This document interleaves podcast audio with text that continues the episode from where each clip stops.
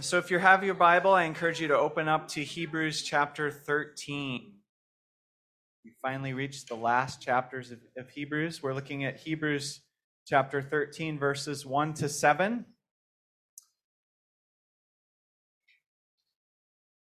Now, when times get tough, people get squeezed. And when you get squeezed, the question is what comes out? Is it sweet? Is it sour or bitter? Smelly? when times get tough, we get squeezed, and times have been tough lately. We've seen a lot of people get squeezed in this country and around the world for that matter. And the question is, what comes out?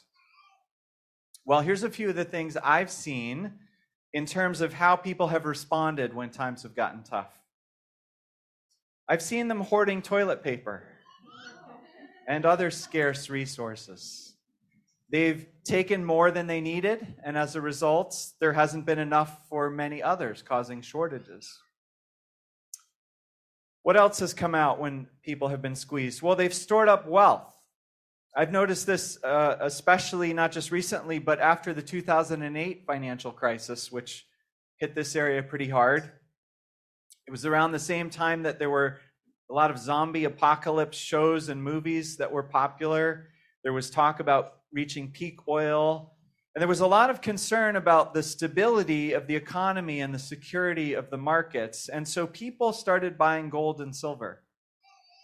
In fact, during that time, people on our street here were talking and sharing info about where to order precious metals. And a lot of the local neighbors settled on this, this one online seller who disguised, it just so happened, the orders that they sent the packages for security reasons as plumbing parts. They were kind of posing as a, a, a plumbing re- retailer.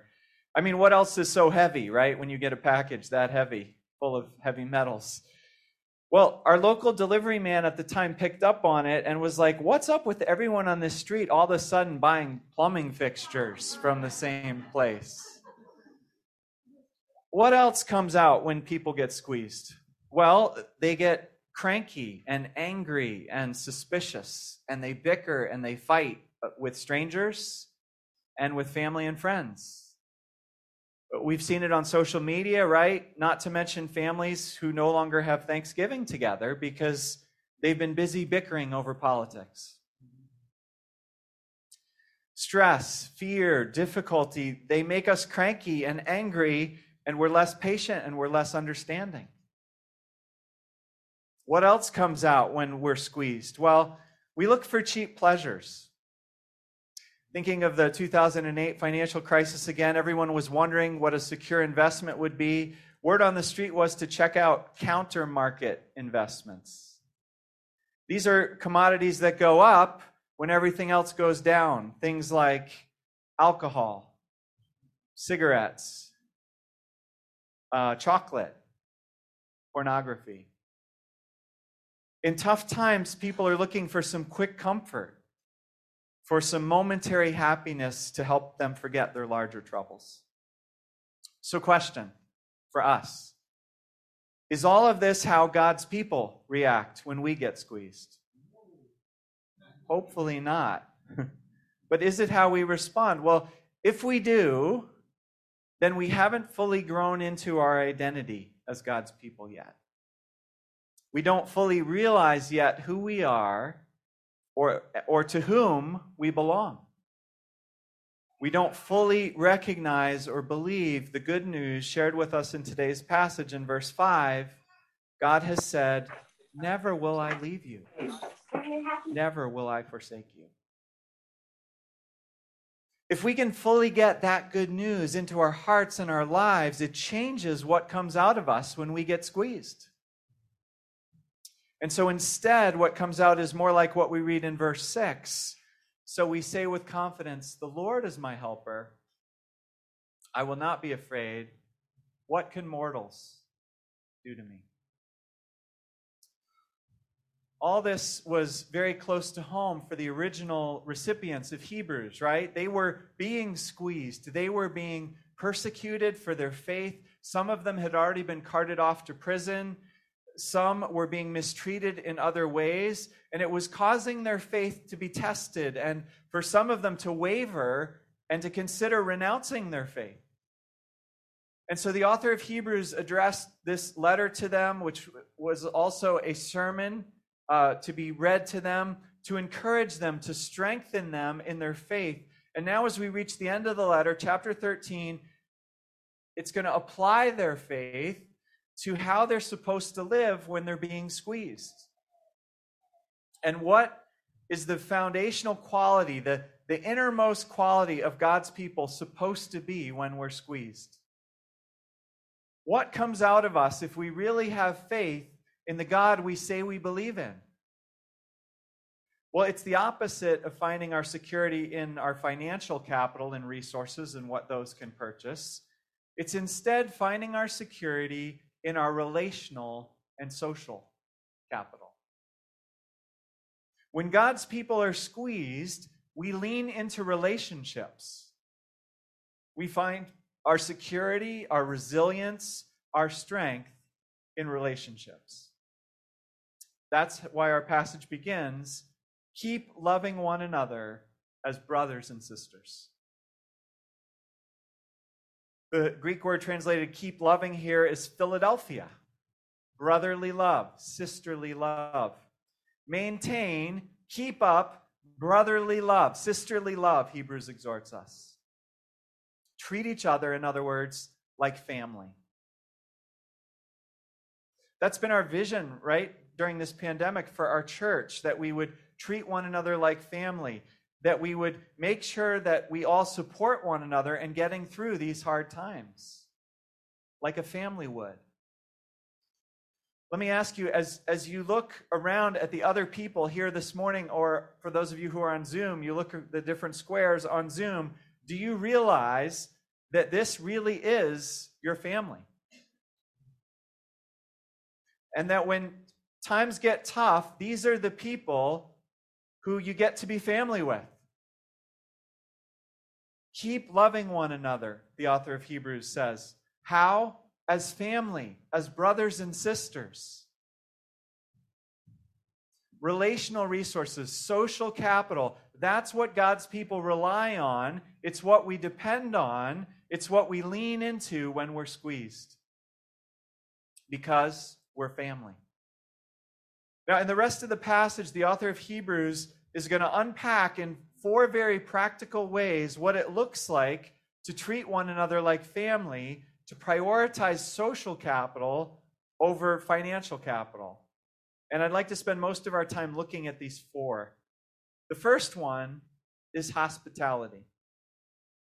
Some translations say hospitality to strangers, and some just hospitality. I don't think hospitality to strangers is, is the most accurate translation because the point of the Greek word being translated hospitality here isn't that it's hospitality to people you don't know and never have met before, though it certainly includes such people, but rather it's that this is hospitality beyond the people you naturally have in your home, beyond close family and good friends.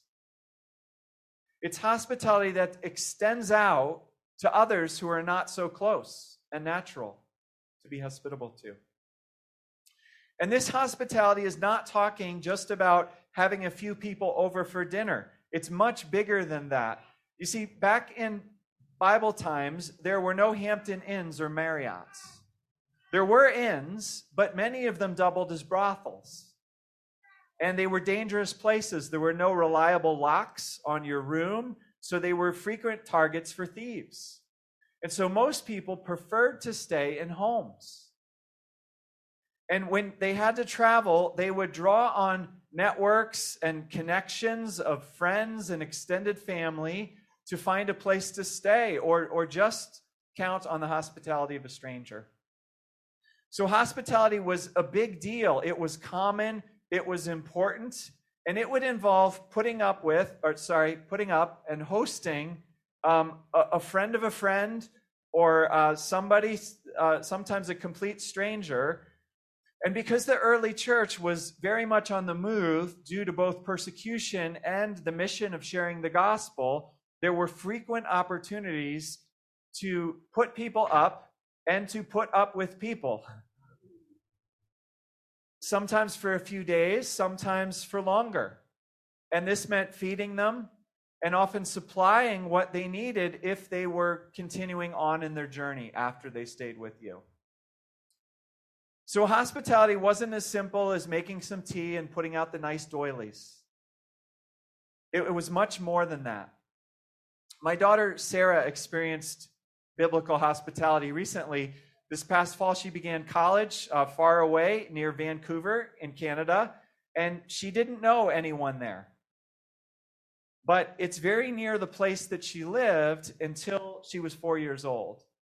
And some friends of ours there, who she doesn't remember, but who uh, knew her as a young child, they picked her up at the airport. They took her out for dinner they put her up overnight. They bought her some odds and ends she forgot to pack. And then they took her to college the next day and helped her move into her dorm room. They were like family to her because they understand that followers of Jesus treat one another like family. And we as a church could tell many stories of, of how other CBCers have treated us like family, right? A, number of you have told me stories of times that you were sick or you needed help, and how people from this church took you to the doctor, uh, bought you, brought you food every day for a period of time, stayed with you through the night, fixed or replaced your computer, helped you fix up your house. The list goes on. We've given each other cars, we've shared vacation homes, we've helped pay tuition bills because we're seeking to be like family to one another. Imperfectly, right?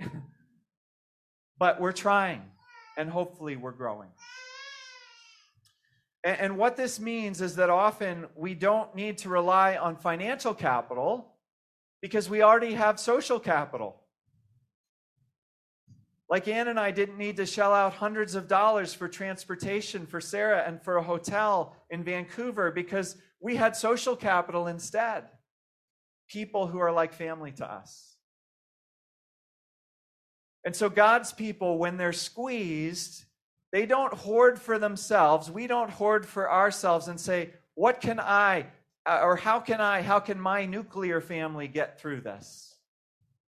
No, we come together and we say, how can we all get through this together? Then the author of Hebrews throws in this intriguing line You know, by offering hospitality, some have entertained angels of God and not realized it. This is likely a reference to Abraham and Sarah, who, who uh, once entertained um, three visitors. And if you know the story, these three turned out to be heavenly messengers. Others in the Bible, like Samson's parents, had similar experiences. In fact, Ann and I have had an experience along these lines. Maybe you have an angel story too, some of you. Here's ours in a nutshell. We were on one of our very first dates. We were living in Washington, D.C., and I'd packed a picnic lunch and we were going to take a walk to a nearby park. And as we're walking, this guy comes up to us and asks us for money. He says he's hungry. And so we offer him some of our food from our picnic. And he puts two and two together. He realizes we're on a date and um, he, he's very touched. And he starts like prophesying over us and, and saying, You two are going to get married and you're going to have four children. And to be honest, it felt a little bit awkward at the time, right? This is like our third date. Um, we're just getting to know each other. But later, as it began to come true, we looked back and we said, What was that? Was that an angel or something? What was that God giving us encouragement and confidence to pursue our relationship? Well, I'll certainly tell you, looking back, that experience, strange as it was, was more than worth the couple sandwiches that we were prepared to give up to be hospitable to that guy. The point is, hospitality all depends on your attitude. It, it, can feel like an imposition and like a sacrifice.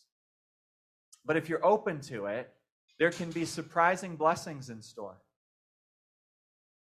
You may well wind up receiving from God more than you gave. Okay, let's move to the second practical way that we can show brotherly and sisterly love.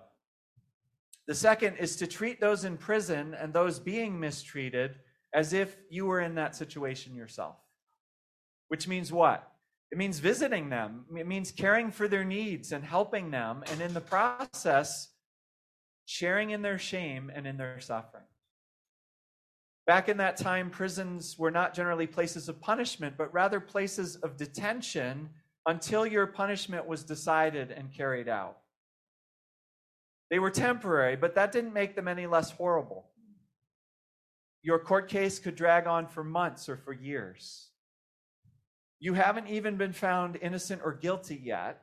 Maybe you're innocent, but you're in what was often a filthy, dank, cold, dangerous place.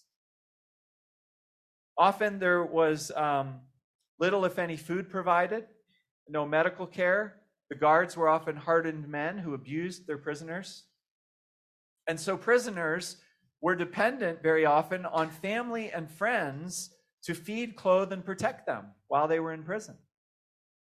And so the immediate thing on the mind of the author of Hebrews here is probably Christians who have been imprisoned for their faith and are awaiting trial. Or, or maybe they're being mistreated in some other way because of their faith. And Hebrews is saying, hey, they are your family. Remember them, help them, treat them like it was you facing this. Don't go on with your life and forget them. And don't shy away from them because others are looking at them with suspicion or scorn. Identify with them, visit them, stick up for them, even if it gets you abused or scorned in the process, which could happen. And you know the early church was known for doing this exact thing? They would sometimes even stay with fellow prisoners in prison to try to offer protection from abuse, to attend to their medical needs, to provide food and company. But the early believers didn't limit their care to fellow believers who were being persecuted. Rather, they extended it out from them to the inmate next to them. This was an opportunity to witness, to, to spread the love and care of, of Jesus. So much so that caring for those in prison came to be considered normal Christianity in the first centuries. Just as an example, Ignatius, who was an early Christian leader uh, from the early second century, he wrote a letter about some false teachers, warning about these, these false teachers. And here's how Ignatius argues that these false teachers are not to be listened to or followed. They have no concern, these false teachers, for love, none for the widow, none for the orphan, none for the mistreated, none for the prisoners, nor for the one who has been released from iron, none for the hungry or thirsty. Such, Ignatius concludes, teach what is contrary to the mind of Christ. So, again, when we're squeezed, how do we respond? Look out for ourselves or care for those in worse straits than we are? Do we love each other as brothers and sisters? Third practical way to show such love for those who are married and for all of us who know people who are married. Verse 4 Marriage should be honored by all, and the marriage bed kept pure, for God will judge the adulterer and all the sexually immoral. What we need to know about first century culture at this time, especially in a place like Rome, is that it was not uncommon for a, a Roman household head to be married but also to have escorts and lovers for little excitement on the side, and then to visit the beds of his slave girls and boys to gratify daily desires. And this was all fairly accepted in first century Roman culture. And so, for followers of Jesus to say, let's be faithful to our spouse and exclusive to our spouse and keep that relationship pure, that was profoundly countercultural. And absolutely what God expected. And it still is today. So let me ask you when you feel squeezed, when you're tired, when you're lonely late at night, when you're hurting, are you ever tempted to seek pleasure elsewhere? Obviously, cheating on your spouse or with a married person is a big no no. But then Hebrews throws in that God will judge all the sexually immoral, whether it's porn or a boyfriend or girlfriend if you're single, or whatever else. Because among Jesus' followers, brotherly and sisterly love means that we treat other men and women with purity like brothers and sisters. We learn with God's help to control our desires, to honor and enjoy sexuality only within the confines of marriage. Again, it's profoundly culture, uh, countercultural. It was then, it still is today. And it's all the tougher when we're being squeezed, when we're lonely, when we're tired, when we're hurting.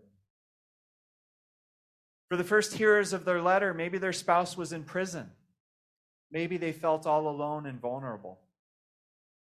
And there were temptations. But what they really needed wasn't a night of passion to momentarily escape.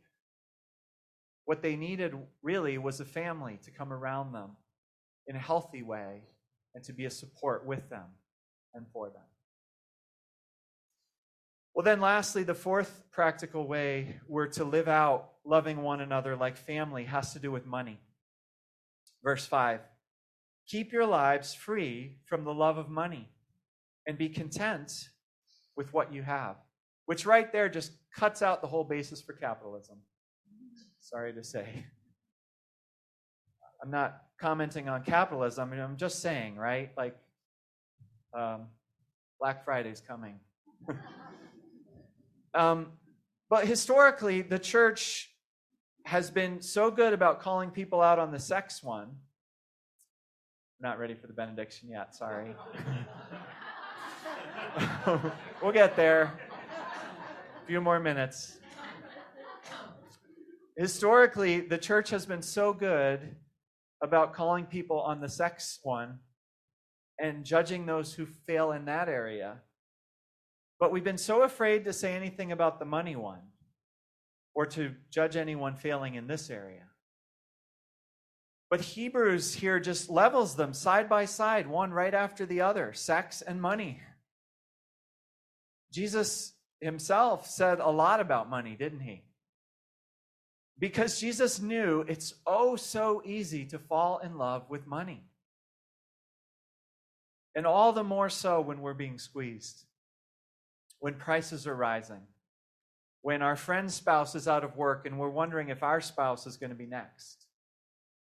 It's so easy to start socking money away, to hold on to money, to find our security in money. But Hebrews says, don't do it. Don't look to money for security. That's not how family operates. No, family helps one another and shares what they have with one another. You see, what you need during tough times more than money is you need relationships. You need family to help you get through. And so here's what you need to do to keep your heart straight and your priorities straight when it comes to money. Remember, remind yourself regularly that you have a God who sees you and promises to take care of you. As God said way back in Deuteronomy 31, this is verse 5 or 6 now. Never will I leave you, God says. Never will I forsake you. And now, verse 6. And so we say with confidence, like the psalmist did in Psalm 118 The Lord is my helper. I will not be afraid. What can mere mortals do to me? We've got to believe that. We've got to lean into God, to trust God, if we're going to treat one another like family, especially when it comes to our money. And all the more so during tough and trying times. There are plenty of people in the world who, when they get squeezed, they hoard, they grasp at money, they stress over investments, they bicker and snipe at both loved ones and enemies. They look for cheap distractions to feel better for a moment. But that's not who we are. Because we are family. We are God's family. We don't have to grasp at financial capital because we have lots of social capital. Our family looks out for one another. And we have a father over our family who loves us, who will never leave us nor forsake us, and who is our helper so that we will not be afraid. After all, what can mortals, mere mortals, do to us? Unfriend us on Facebook? Troll us on Twitter? Be nasty to us? Fire us from a job? Sure, these things hurt. They scare us. But even when we're squeezed, we've got a family who loves us and a God who has promised to take care of us and to be and to give us an eternal future. So, question as we close what does it look like for you to live into the vision of family, the vision of brotherly and sisterly love that Hebrews is giving us here? What's the growing edge for you? Is it extending hospitality? Opening your heart, your home, your time and energy to others?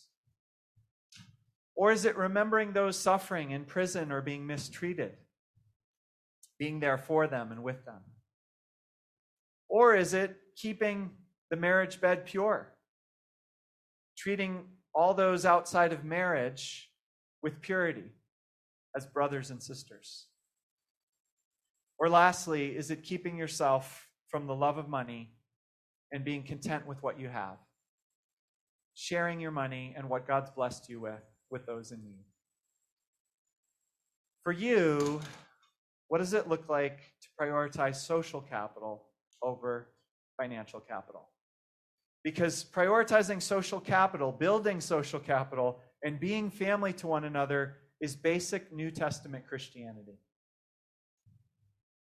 And so it's who we want to be as a church. It's who we are, but we've got still growing to do. We're, we haven't all arrived yet. And so we want to keep growing this way more and more, to keep learning to love one another as brothers and sisters. Let's pray.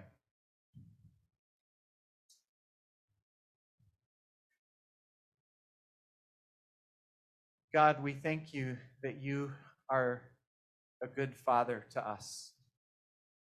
And often the way you want to care for us is you put what we need in the hands of a brother or sister. And you tell your children to share with one another. Some of us um, don't know other people in this congregation very well yet. It doesn't feel like family. Help us to form relationships. Help us to pull up those roots that money grows in our hearts so that we can be a generous people like you are a generous God. Thank you that you are so generous to us. In Jesus' name.